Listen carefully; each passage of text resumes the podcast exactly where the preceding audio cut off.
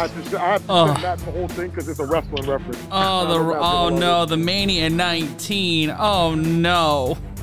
Oh Fucking threw- he, Oh, he look- really threw that shit like the Rock throws the fucking elbow strap. Bro, I swear to God. Elbow, like That's like exactly in the how elbow. you Yeah, do it. yeah, yeah. I That's I exactly how you threw it. I feel like I feel like Vito Corleone when he sees Sonny in the funeral parlor in Godfather One.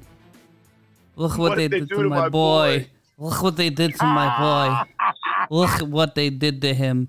And that is a good enough way to start the 3 on 1 podcast. Hi, everybody, coming to you from various locations and parking lots strewn across the northeastern United States, the home of the American Sevens Football League. I am your host for some reason, Matt Ryan, joined as always by my quarterback and also the Snow Tribe's quarterback, but he's also the people's quarterback. He is Corey Hammond and protecting the line, checking IDs, and making everything, making sure everything is clean. He is Big Rob Fabian. These are my co-hosts. This is the Three on One podcast, and guys, it has been a week in the American Sevens Football League. We've had talent in destroying videos. We've had people try to destroy us on social media. Uh, we were on Get Up on ESPN. Uh, and a lot of free agent movement. We were going to have a guest on the show this week, but they were unable to make it. But this player is someone who is highly regarded in the free agency market. And I want to talk about the idea of free agency in the A7FL because they you basically reset the clock as soon as there's a champion crowned. Everybody has like a 24 hour moratorium on just like celebrating the season. Everything is fine. But once it starts to get to August 1st, August 15th, you get deeper into the summer. People are going to cookouts, people are meeting up, people are partying down shore or wherever it is they will spend their time. And it just seems like the art of conversation, Rob and Corey, too. Well, Corey, you just recently sealed your free agent fate for 2023. Rob, you are luck- happily retired right now. But what's the process like for you guys as soon as the season is over and you have all of these options? What happens next? Like, who reaches out to you first? What's the process like? um, I, I'll go. I'll, I can hit this one. I mean, almost as soon as the championship is done, you have about, like you said, you have about a week of radio silence. Everybody's congratulating, everybody's hating, and then your inbox just starts getting flooded by team owners, um, popular players, guys with influence. They they really start hitting you up. Hey man, what you doing next season? Especially if you're on a losing team. Because I, I was one of those guys that would look at the, I would scout the talent from like lower ranked teams, and I'm like, yo, this kid was nice. We could definitely use him here. Like I would have did that to a guy like a Birdie, or um, or if Ashanti wasn't on BIC, I would have did that to a guy like Ashanti. Like, hey man, there's a better opportunity here. You can come play with us. That's the that's the catch. You tell them, hey, you could come play with Courage. You could come play with Steri. You can come play with all these amazing names, and that entices people, man. It really gives people going and ready to go play for these other teams. It's not. It, it, is a nice guy process. Like everybody's nice when they're trying to recruit you, but as soon as you you know pick a team, you know it's back to you know fuck you again. So that's how that process goes. Well, I think it's funny Rob went first because he's coming from the place where he was an established veteran, uh, a, a team leader on the team that he entered the league with. And, you know, it's funny, we talk about whether it's behind the scenes or on the show, how, you know, R- Big Rob Fabian and those guys with the early BIC, they kind of grew up in the league, starting as the expansion team, working their way into success, and then you know, culminating everything in 2016 with the championship. But I remember when I had first been an established team, when you're a cornerstone of the team, when you're one of the leaders of the team, you're out there in the DMs, you're reaching out. When the Warriors, the team that I was, uh, you know, came up in the league with pretty much, uh, combined with the Thrashers, we became the Purple City Warriors. And once the team combines that's that's the last you know the last ditch effort for that squad. And the warriors didn't survive that combination. The thrashers somehow did and they went 0 and 8 the next season but that's another story But then once you once you lose the team or you're not the cornerstone, like I find myself in perennially, it seems like guys, um, then you start to get the messages. So I've been on both sides of it mo- more recently and more often, especially than Rob. You know, you get those guys either a wanting to come with you places, like for instance, you know, we could talk about this year, but I'll, I'll, say last year that there was a there was a couple of wide receivers that during the season, seeing some of the you know successes I was having with the Renegades, were already in week you know five and six asking me, hey, uh, next year can I come join? Um, so that type of thing happens during the season. It happens, you know, in between, uh, you know, in between snaps at times for you know different teams. Um, and it really depends on who the player is and you know what the market is. So you know, a lot of guys start in this league, make a splash. We mentioned Eddie Petio. You know, he was a corner, like he said, for Savage. You know, he's just out there trying to make a name for himself, grinding, doing his thing. Got an opportunity with the Renegades, started making plays, and you know that's how that that's the normal growth you see in this league. You know, very rarely do guys step in like Ashanti Worthy, and all of a sudden, you know, as soon as they step on the field, they're they're a big time playmaker. I always like to bring up guys like uh, Ibrahim Elbana, uh, Abe. He's 26 years old. He's been in this league since he's been 18. And when he first got in the league, he's 115 pound beanpole, just learning how to play the game still. You know, to 2021, uh, he was one of the, you know, the top wide receivers as far as catches and things in, in, in the A7FL. So there's a process. And as you grow as a player, your value to the different and you know maybe the uh, top tier teams in the league grows and it's awesome matt because the, there's no contracts so if you really are uh, you know hungry for either winning or a better opportunity i guarantee there's a guy out there that's willing to take a shot on you if you got the skill to prove it on the field I think that's going to be the real interesting thing this offseason when it comes to the future of the A7FL because this is the first real time where a player can go across enemy lines. How often in the nine now almost nine season history of the A7FL have we seen players jump from New Jersey to Maryland or even Pennsylvania? Which you know we saw that with Matt Riddick. Matt Riddick was a member of the PA Immortals, the 2019 A7FL champions. And then after the Immortals went out of the league, they left the league. Matt Riddick ended up on the BIC for two seasons. Would it be potentially possible to see a player of that caliber jump across divisions? Because I know we talked about Mark Bagway, and that kind of seeds into kind of the main topic for this week's show reaction to last week's episode. Last week we had Keith Salmond on, and we want to thank Keith of RTU. Real Talk University is the podcast, the YouTube channel, all the things. You can find him on Facebook and Instagram. And a lot of people, we got phone calls the morning of the podcast. And I was sitting in a meeting, and then I get mess I get DMs and a Facebook call from somebody and then they immediately call Corey Hand. and it was an interesting morning that really makes it int- makes the Maryland DC division the divisional watch I think for the next couple of weeks in terms of player movement. A little bit of quiet on the news front in New Jersey. You're hearing a few things here and there. Like we talk we didn't talk about this last week, but there's three other Verardis out there. And it seems like they're all going to the 2022 champions. Which is well, I'll just say this: the Gronkowski brothers all played for different rosters. Uh, they were all on different rosters in the NFL. So as a as a uh, just humble roster spot and a uh, vocal hypothetical leader for the Chanel tribe, I'll make some overtures over to some Verardis if they can uh, produce even 75% of what their uh, older brother was able to do. We might uh, we might have a couple more big time playmakers on the defensive line that you know guys like Big Rob have to deal with. Yeah, and I don't know how you feel about that, Rob. Three more Verardis coming into the league and coming in for the BIC makes makes you a little happier retired. Yeah, I'm super happy. I'm retired. I'm going.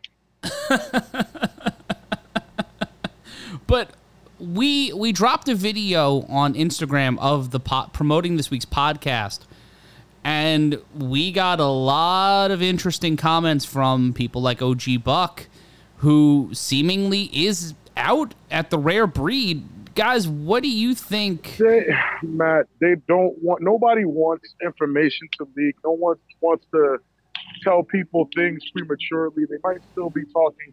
There at this point, doing this job specifically, there are a lot of things we know for a fact right now that we will not say on this show, whether people want to believe it or not. I think Keith Salmond is an amazing source. If Keith said it, I'm pretty sure he's he knows something. So you know that if Buck wants to be upset about it, that's his prerogative. But we're here, you know, we're here delivering the news, the rumor mill. We're letting everybody know what's going on. Uh, and I'm, I'm just gonna be honest. I, I trust RTU and and even still, you got to take everything with a grain of salt, right? Take it all with a grain of salt. It, would be great if that's what happens. It'd be great if it doesn't happen. Either way, I think Buck's to be just fine.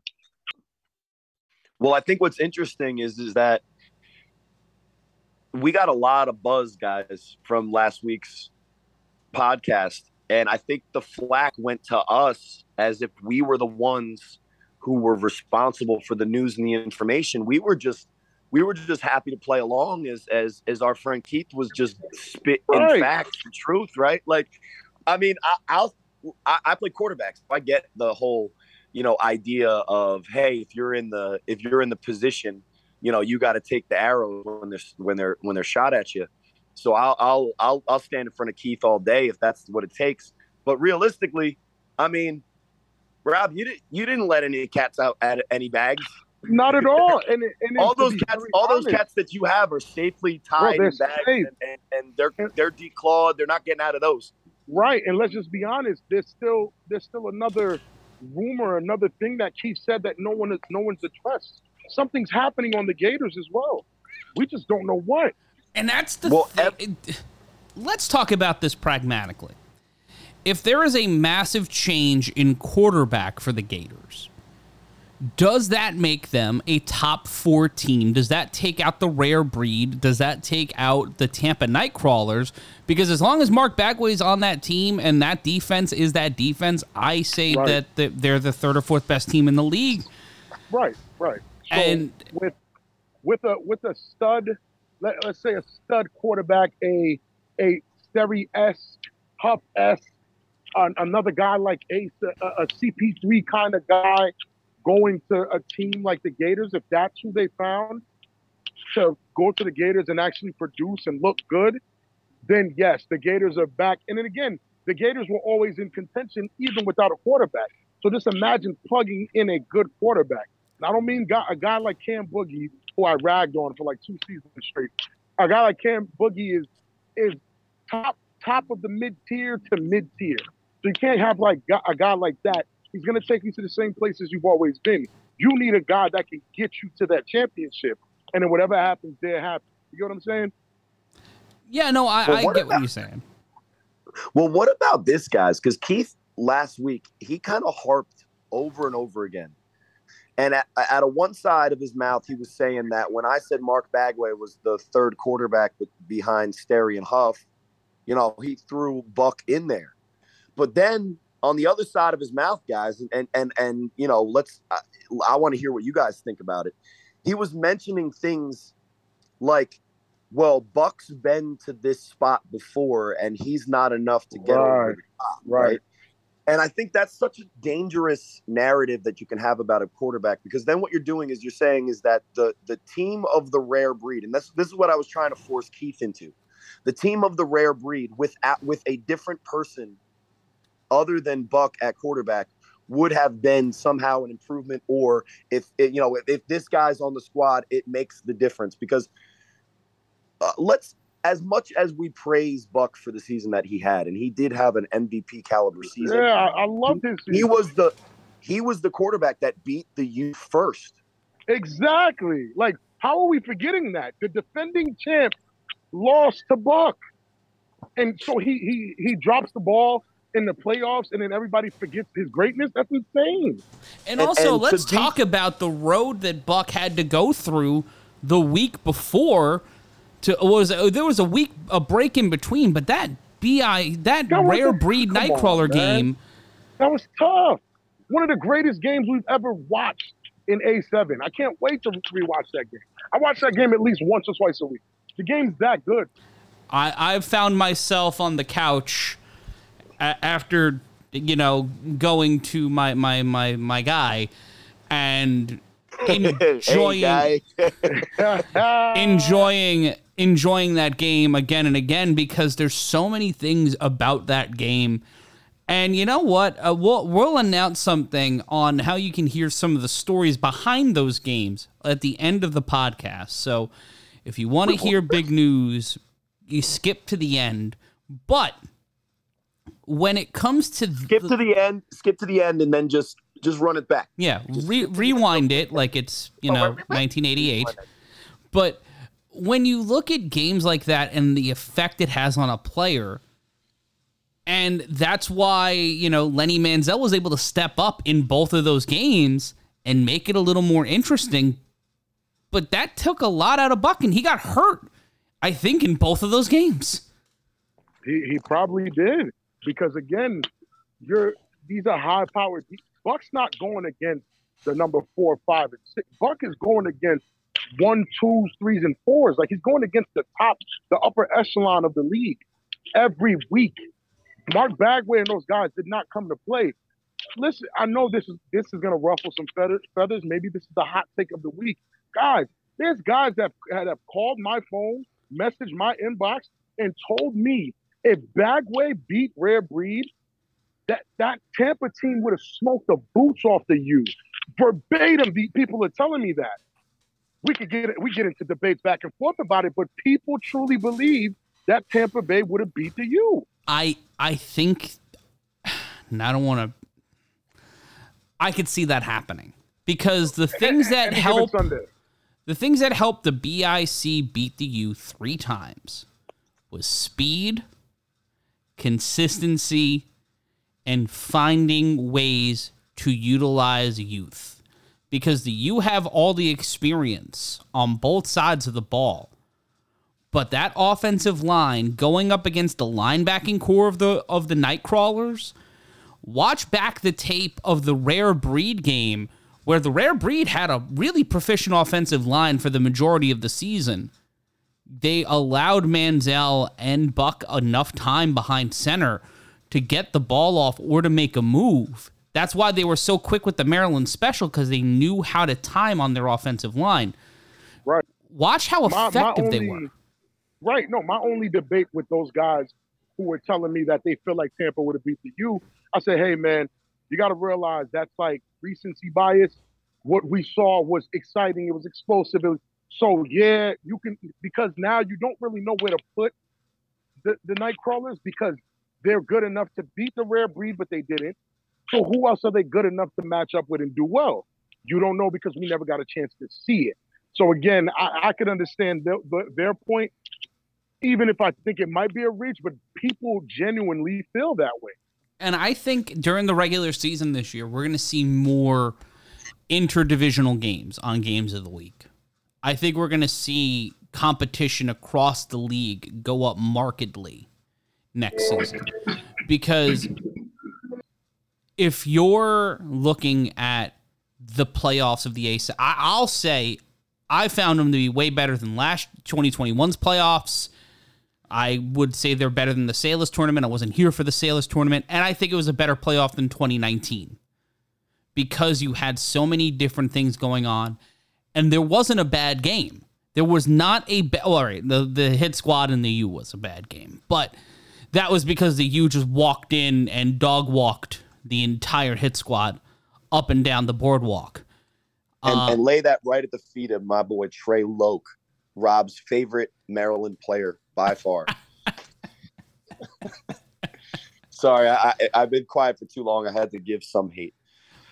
But I'll also say this. I'll also say this. You know, one of the reasons why BIC was able to get over the mountaintop and actually, you know, claim the championship over the U was probably the heartbreak of losing to the U in 2021. Yeah. Because it's, it's the same group of kids and they're all young. Uh, with the exception of Verardi, Trey yeah, Cohen, a few of, others, yeah. And some of those rookies made a huge impact. Ricky Tate was a really good corner. Uh, you you mentioned the other two. You know, Jason Cizon when he was so nice. You guys are such you guys are such nice guys. I always forget how nice you guys are. All right. Well, don't interrupt the point. I, my my mind. I my mind I'm sorry. I'm so sorry. I'm... My mind has so many tracks already. I'm about to get off track and start talking about another thing.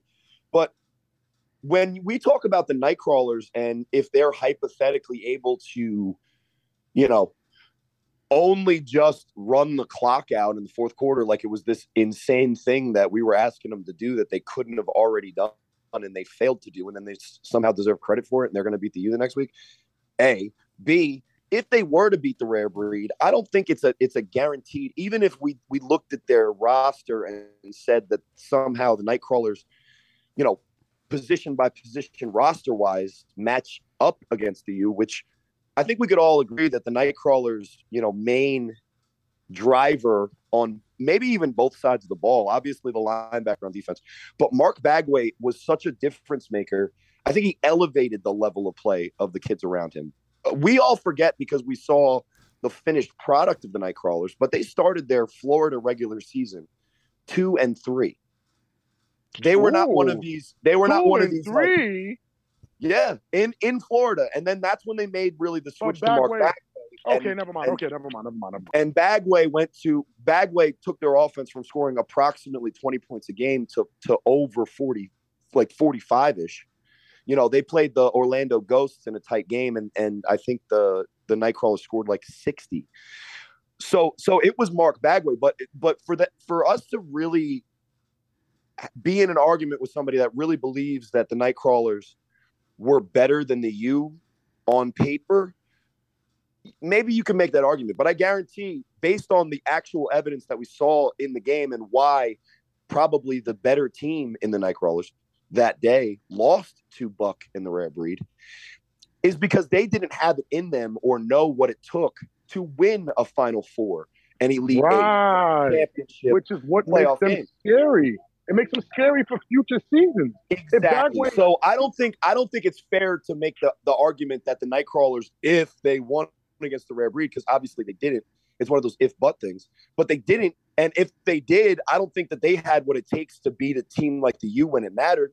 But guess what? That loss in this year's uh, Elite Eight, I I almost always say Final Four because it seemed like it was later. But right, in this always, yeah. eight, if they use that the right way and use that to drive them to to be tighter with the football, to make smarter decisions, to respect the game, that's the only thing that they needed to do against the rare breed. And those are the easiest things to think. Those are the easiest things to switch. And if they have to live with that sour taste in their mouth because they wanted to dance instead of win, that's why I keep bringing it up because I think that the league is better if the Tampa Bay Nightcrawlers show up and give us a hundred percent of them trying their best to win a game because then we can make the we can make the the the choice of who's a better team by putting the you against the Nightcrawlers on a field and not letting words decide it, but but but football toughness and, and heart and grit and you know all of the things that it takes to try to win a game that late in the season for the A7FL. But but you said something I kind of don't want to like just gloss over, right? You said they were two and two and three before Bagway took over, and when Bagway took over, they had a close game with um the Orlando Ghosts, right? I, I obviously haven't seen the film, but, but from they, my sources down there, a the Orlando Ghosts were actually a, a pretty decent football team. I think they no, would have been. And that's what I'm kind of getting at. If yeah. if the Orlando Ghosts are having close games with a team of that caliber, that means the talent overall down there is getting better. It, they're getting better. And that's where things can get very scary for these new divisions, these old divisions, and these divisions that are trying to prove themselves. Well, and, th- and, think about this, Rob. The the Nightcrawlers were not the defending Florida champs. The eight team were right. the ones that exactly. ran through the division last year with with uh, I mean, it's Exactly. 2021 with Lauren Gray, and With guess Lauren what? Gray. They were a mediocre. They were a mediocre team. You know, after after getting embarrassed, you know, once they, again, they made their way up. scary. It's a scary thought to think that Mark Bagway actually had challenge down there and had to work for wins because that means those guys are getting better. And that means soon enough we'll be able to see a team be a clear cut, like the same way. If I say Baltimore, you say Gators. If I say Jersey, you say the U, you say BIC. If I say um well, Covington, the Covington Heights, those guys run there. If I say Vegas, you say the Force. Right. Now, when we say in Tampa and we're saying Nightcrawlers and another team pops up, bro, they're going to come here for these playoffs, the, the, the state rivalry play- playoffs, and they might sweep and give us one of the biggest upsets we've ever seen in A7 history to date. or how Being about that this, close is scary, bro. How about this, Rob? What we've seen from Maryland recently, trying to compete with the U and BIC, is the Cobras, the Vikings, the Army combining in a legitimate division.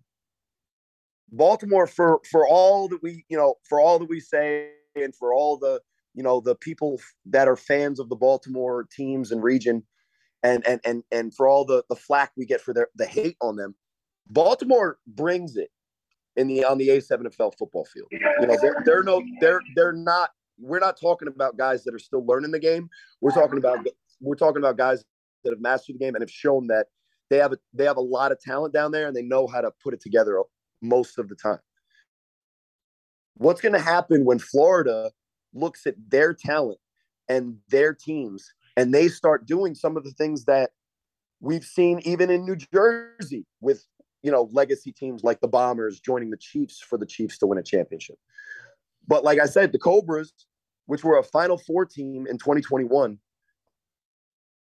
Amoeba, you know, absorbed other talent from Baltimore so that they compete with the U. When Florida starts to do that, when California starts to do that, when Vegas starts to do that, and we're getting these teams where the talent level is even, the A7FL is going to be even more of an attractive product to investors, fans, and big time players because this this game with that level of competition and talent, the, the- you know the the sky's not even the limit because it's outer space, guys. I think that we're gonna get that across the board sooner rather than later. Because like the Covington heights had some dogs on him. That that Seth Chambers kid was the real deal, and there were some players on that team that could go. I think to get back to our initial conversation about free agency, if these division owners took a pragmatic look at, hey, I've put a financial investment in this. I want it to be successful. I'm not saying go out there and be Mr. Burns in the softball episode of The Simpsons. No. But if you can help make someone's life better and help your football team, I don't see it as a, you know, I see that as a layup. If you have the opportunity to and you can get that guy a job, you can help make his life better, improve the quality of their life, and also give them the opportunity to lead a team. Like that's why I don't think a Mark Bagway to Vegas or Mark Bagway to Jersey is such a far flung idea, unless Bagway's flying himself out, which was something I think we talked about. That was being a potential conversation. Um, when you look at all the players that are available right now, which one is the one if you could pick up your phone and say i want to get that guy get me that guy who is it I think right now, it, you know, it has to be a guy that looks to be hypothetically willing. And we are only hearing rumors. We don't know anything concrete that we've reported about Mark Bagway. But unless you're telling me the kid that uh, Derek Duncan touts uh, from the Vegas division, um, I think his name uh, Trey Williams, he said, and I might be getting the last name wrong. Um, unless there's a there's a kid that's a that's an Ashante Junior or you know Ashante, you know Ajace. Uh, Mark Bagway is six four, is one of the most explosive athletes we've seen, and not only can he play quarterback as we've as we've talked about, um, you know, it's scary to think of him hypothetically with Terry or Huff or even one of the the Maryland quarterbacks that are that are you know pretty high level. But the thing is, is that you know we we put RTU in this position as well. You know, as much as we would want to maybe move guys, you know, I talk to you know Matt. You do it all the time. I talk to Derek Duncan, and one of the things that he is, uh, you know, kind of focused on with his division is he wants his Vegas teams to feel like they're Vegas. And, you know, who knows if that's going to hold true. But I guarantee that there's guys out there that that can be discovered. It's just who who are going to be the the savvy, you know, and and and you know, business savvy and and football intelligent managers of teams that that identify talent, entice them, and get them into a league that you know we're lucky to have guys like Sterry Codrington. Good, good thing Carl Meisner brought him into this league. I think that although it's going to be tough, you know, California, they could find if they could find one competent, accurate quarterback, and put him on a roster that has some some big time guys that can run some good routes. You know, we might be seeing California in here in the next couple of years as well, guys. It's going to be real interesting to see what happens. We were trying to get, we were going to have our guests join us, but it seems like they are unavailable to. We just had a last ditch attempt to get them on the show. But guys, the the couple of big pieces of news that we need to announce here on the pod. The first one is we are no longer the only A7FL podcast in existence. And our friends over in Las Vegas have decided to launch their own show that will start this coming week on the A7FL Podcast Network. We're a network now. And we'll have more information on that as soon as it drops. We will be giving you the information, the show name, but we can tell you who the first guests are. Guys, do you want to guess who the first guests are? Man, that that they keep touting this guy and throwing him all over A7FL Twitter, A7FL Snapchat and Instagram. I don't even get it. This guy's not even that great looking. They keep saying he's handsome. Oh my God, Corey! He's constantly talking about himself. Like seriously, get this guy mercy. off of A7FL air. Are you are you sure you're on Snow Tribe and not on the Corey Hammonds? Lord have mercy. I just literally trashed myself, and it somehow still talk. talk that sounded like you, I was. Yo, you're. It really sounded like you were just. You're just the most amazing ever, Corey. Shut up. Let me leave Corey alone. He, he was but, flailing with self fellatio on that one, but it will be us. It will be us. That's right. Me. It will be Matt and Corey and Rob. Not not Huss, by the way. Not Huss. No. Although although Rob says it, very little Huss from this this trio, but it will be us three on one, taking on Vegas. And uh, you can also get merchandise. The the Huss Huss T-shirt, the Corey Hammond Corey Hammond's hoodie is coming very soon. Uh, but there is a new Thick Boy season shirt that's available at tinyurl.com slash A7FL merch. That's tinyurl.com slash A7FL merch.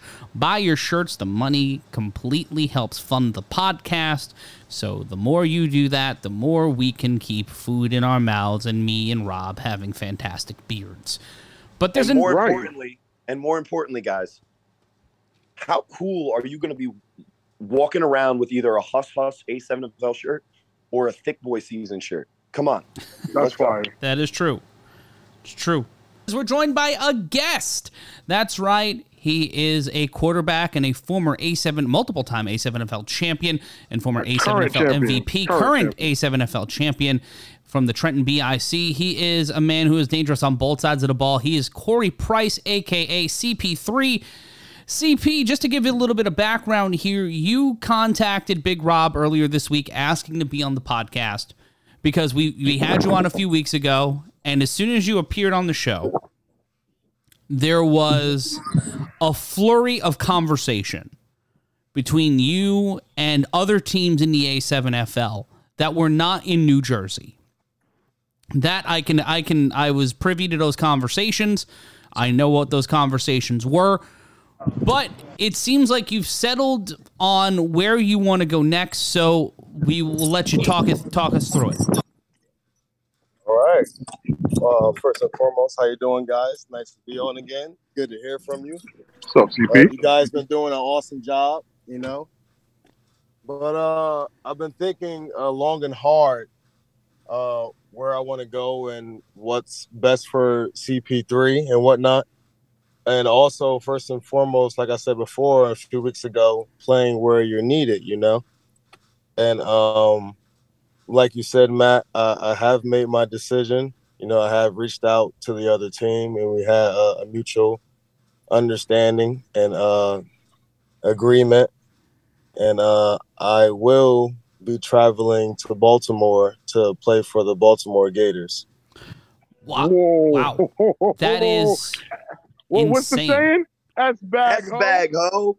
Oh yeah, S bag ho. So we, we actually were talking about the potential of the Gators and what would be the ideal situation for a new quarterback and whether or not that would put them back in elite contention. And we have to say you were one of the names on the list that would amp them up. What went into your decision going into the Gators? What did you see as the biggest selling points of joining that squad as opposed to any of the other teams in the division, possibly reuniting with the Hawks or reuniting with or just joining the Renegades as a potential option? Um, walk us through what the process was like for you, what you felt were the biggest priorities, and what's your outlook with the Gators in 2023? Uh, well, like you mentioned a little earlier before I got on, and um, how there were uh, other teams uh, in and out the division that wanted me to come play for them or travel and whatnot. Um, you know, I'm not going to put their business out there, but after they hit me up, that started getting me thinking. You know, like I don't necessarily have to stay in Jersey to play football, and what better team to go play for than a team that has a hole, honestly, uh, which is the Gators. You know, they have an awesome running back, great receiving corps, uh, offensive line. That they honestly, I in my opinion, I feel like they have the best defense in the league still. Secondary, D line, linebackers. Uh, so the best chance for me to win a championship, and and everybody knows, even though uh, we did beat them twice last year, the playoff game that we played against them was a lot tougher than the score initiated. And everyone's seen how when the Gators played the U last year, when came up when it came up here in week two, and almost beat the U with once again no quarterback. Everyone around the league knows that's a void they needed to fill to become a championship contender again, and that's a void I feel like that I can definitely fill. Also, you know, instead of going to uh uh Vegas or Florida, you know, Baltimore is right down the lane, two hour drive you know, nothing real drastic, nothing real crazy. So I just feel like personally, they're the best chance to beat the U, Rare Breed, or to knock off the defending champion, BIC. It's Well, I'm I'm certainly uh, CP. I'm certainly really happy. I've been I've been wondering why uh, a- a championship quarterback in a league where people are always looking for quarterbacks, and I keep finding a job.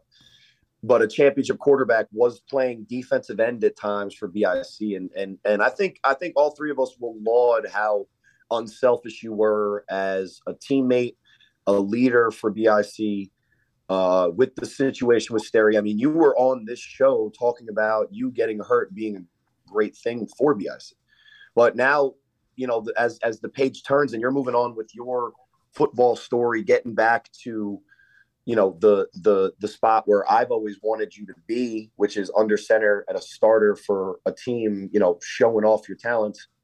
What have you learned from your couple of stops uh, from your original stint as a Wolfpack quarterback when you first burst onto the scene? What have you learned from the stops at BIC, from the the Salas tournament with the Hawks, and from the Savage that you're going to bring to the Gators? That's going to help you and that uh, team from Baltimore looking to get back on top of their division. Well, as you guys said before uh, last week, uh, it's all about experience, and it's definitely all about championship pedigree. And and being here before makes a whole lot of difference. You know, Uh, a lot of times I see a lot of teams fold, a lot of guys fold when the moment is too big, and I feel like even even from my rookie year, like like the game we played the Chiefs, you know, going double overtime with them, like the moment has never been too big for me. So you know, I um I noticed that by playing with certain lesser teams, you know, um, that I have to do more, you know, carry the team. Far as when I played with uh BIC and uh you know 2016 when we had Smoke and and Troy and Courage and and Big Rob blocking with Fern and and Sully and and and we had an uh, offense that was that was able to help each other out. You know, I didn't I didn't have to do anything. Then uh, went over there to Savage. You know, it was a little more challenging, but you know, we still had guys there like Q Bell, Kyle. Um, you know, uh, had Debo for a year or so, and so you know, we just made it work. And then with the Hawks, that was just an experience I think I needed to just to show myself that even though the Hawks aren't the top tier team in the league and, and probably never been, but that was just for me to know that hey, I can carry a team and and I, I, I can be that guy, you know, instead of relying on or like a lot of guys say in the league, the piggyback off of talent a lot. So by me going to the Gators, knowing that I have help and knowing that I have something to prove to myself that I still have it, um, I definitely think we're going to be a dangerous team come next next spring. One of my favorite, I think, definitely Matt's favorite. Um, Rob loves them. Players on the Gators is uh, Matthews, known as the Super Saiyan. Oh, definitely. Are you an anime guy? Bro, if, if, you if you can ask me a one out of ten if I'm an anime guy, I'll give you a twelve out of ten. I know you are. That's why that's why I'm leading into it. So if if Chris Matthews' nickname in anime is Super Saiyan, what would CP3's self-made nickname be in reference to either an anime ca- uh, character that you model yourself after or you know some some show that's like your favorite. You know it's stupid it's corny but i'm, I'm interested. I want to know what you have to say. I would i would honestly will have to go with with naruto bro and the uchiha clan you know with the eyes i have you know? I'm just gonna go ahead and go with that you know? When it's time to turn on it's time to turn up you know, I get the I, I turn into one of the, the uh, Uchiha clans, bro.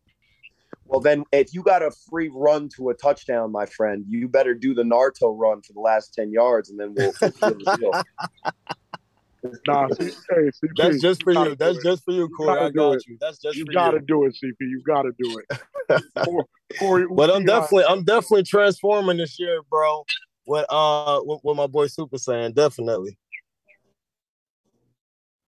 So CP, thank you so much. What number are you going to be on the Gators, or you've not decided that yet? Because I feel like the jersey, the number or the symbol on the back or the front of the jersey is such an important part of a player's identity in the A7FL.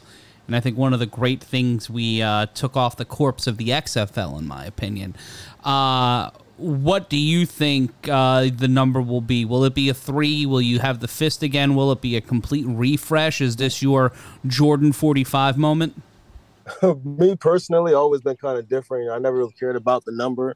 Like as you can see, uh, my teammate CO, he wore number three last year, you know, um, for us. But I always been a, more of a symbol guy.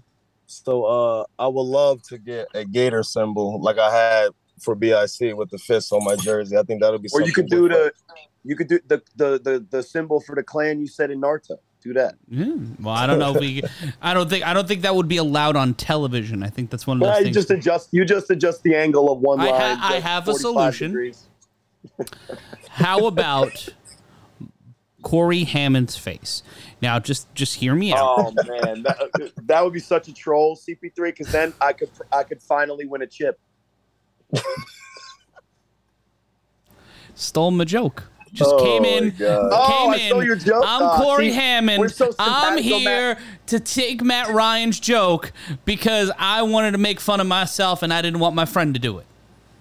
And I also and I also stole your sign off too with my "I'll try," but I, I, I just can't help myself. no, I'm you made it better. You made it better. But CP, we know you've got you got you've got stuff to do. You've got to head down to Baltimore. You've got to learn that accent. You've got to marathon The Wire.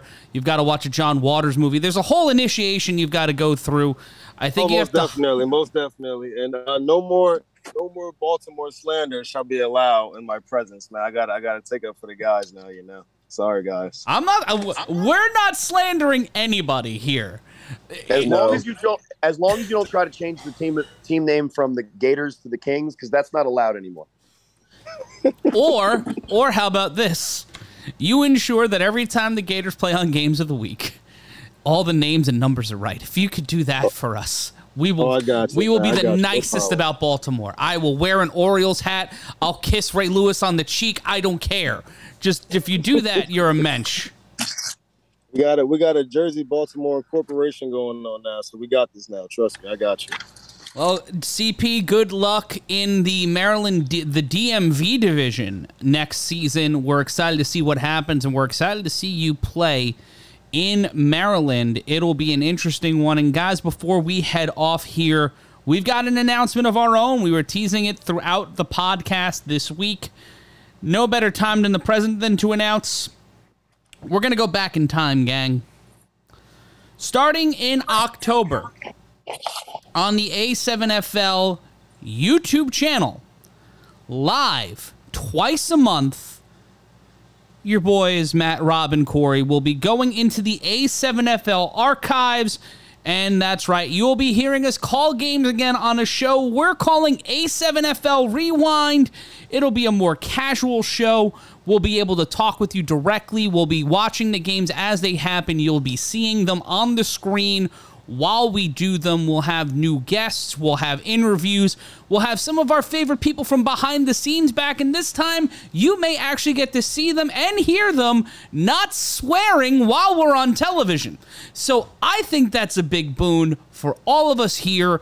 And also, guys, it's another way for us to go back into the archives and show people what Town Beef was about show great games from the A7 like we were talking about if you haven't seen the the Nightcrawlers and the Rare Breed or you didn't watch any of the playoff games from last season you can also watch those games on Stadium if you go to a7fl.com you'll see when and where you can relive A7FL playoff games and A7FL 2022 games and watch them on TV you can also go to our YouTube channel which is where we're going to be starting in October and guys, you know, one thing about that that I'm also thinking about is taking the podcast live a couple of times starting in the fall.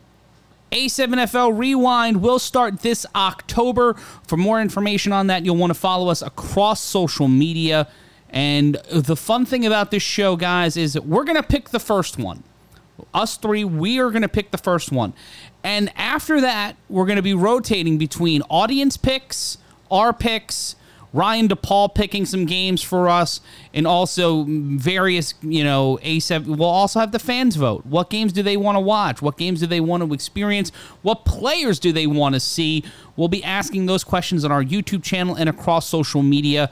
But I'm really excited to call games again, guys. Yeah, and and some of these games, uh, we're gonna we're gonna go over some games some of the fans might be familiar with. Some of the recent, really classic games that, of course, are going to be great watches. But I think if you're a fan of the A7FL and you've you've come into the league within the last three years or maybe less, you know some of the games that we show you are going to bring your understanding of the history of this game to a whole nother level because a lot of the things that we talk about as as legacy and and you know precedents matchups and you know legendary players they start on the field on the on the screen and to bring them live again to you know a, a whole new group of fans potentially and you know some of our diehards you know i'm looking forward to it as well matt as far as the A7FL rewind, I'm actually very excited for for people to get. I've always felt like that was the aspect missing from you know connecting to the audience directly. There's there's a lot of storylines and a lot of things that happen in game that you won't know just from watching. You get what I'm saying? So giving them some background like this, like I can't wait to cover the game where um, BIC lost to the Chiefs in the rain. There's things that happened in that game that no one knows to this day. There's things that that happened, you know, when we I guess if we sit down and talk to the guys from the U, they'll be able to like Moon. Let's say we talk to Moon, we can find out exactly what he was thinking when he ran that touchdown back to win the game. It's it's things like that. That that little piece is going to bring people a lot closer to these players and bring bring that interest in A7FL. It's going to pique that interest because you're going to always want to know after you watch the game. You're always going to know why. What happened? Aren't you curious to know why why Bagway and all those guys started dancing before time was up, or why do they think they won? I'm curious to know these things. So I can't wait to sit down with you guys again look at these games, rewatch these games, go through the whole experience again, and actually give it a new layer. I'm excited for it. I'm excited too, and I cannot wait to bring that to you. And I also can't wait to bring you next week's show. But, gentlemen, we must prepare to face the Las Vegas delegation. We're going to go collectively prepare, take some notes, maybe write a sonnet or two, possibly try to find a buffet, maybe a golden corral but we're not sure where we're going to eat. It could be Denny's. For Big Rob Fabian, for Corey Hammond, I'm Matt Ryan, and once again, this has been another edition of the 3 on 1 podcast. We'll see you next week, and as always, don't be an asshole. I'll try.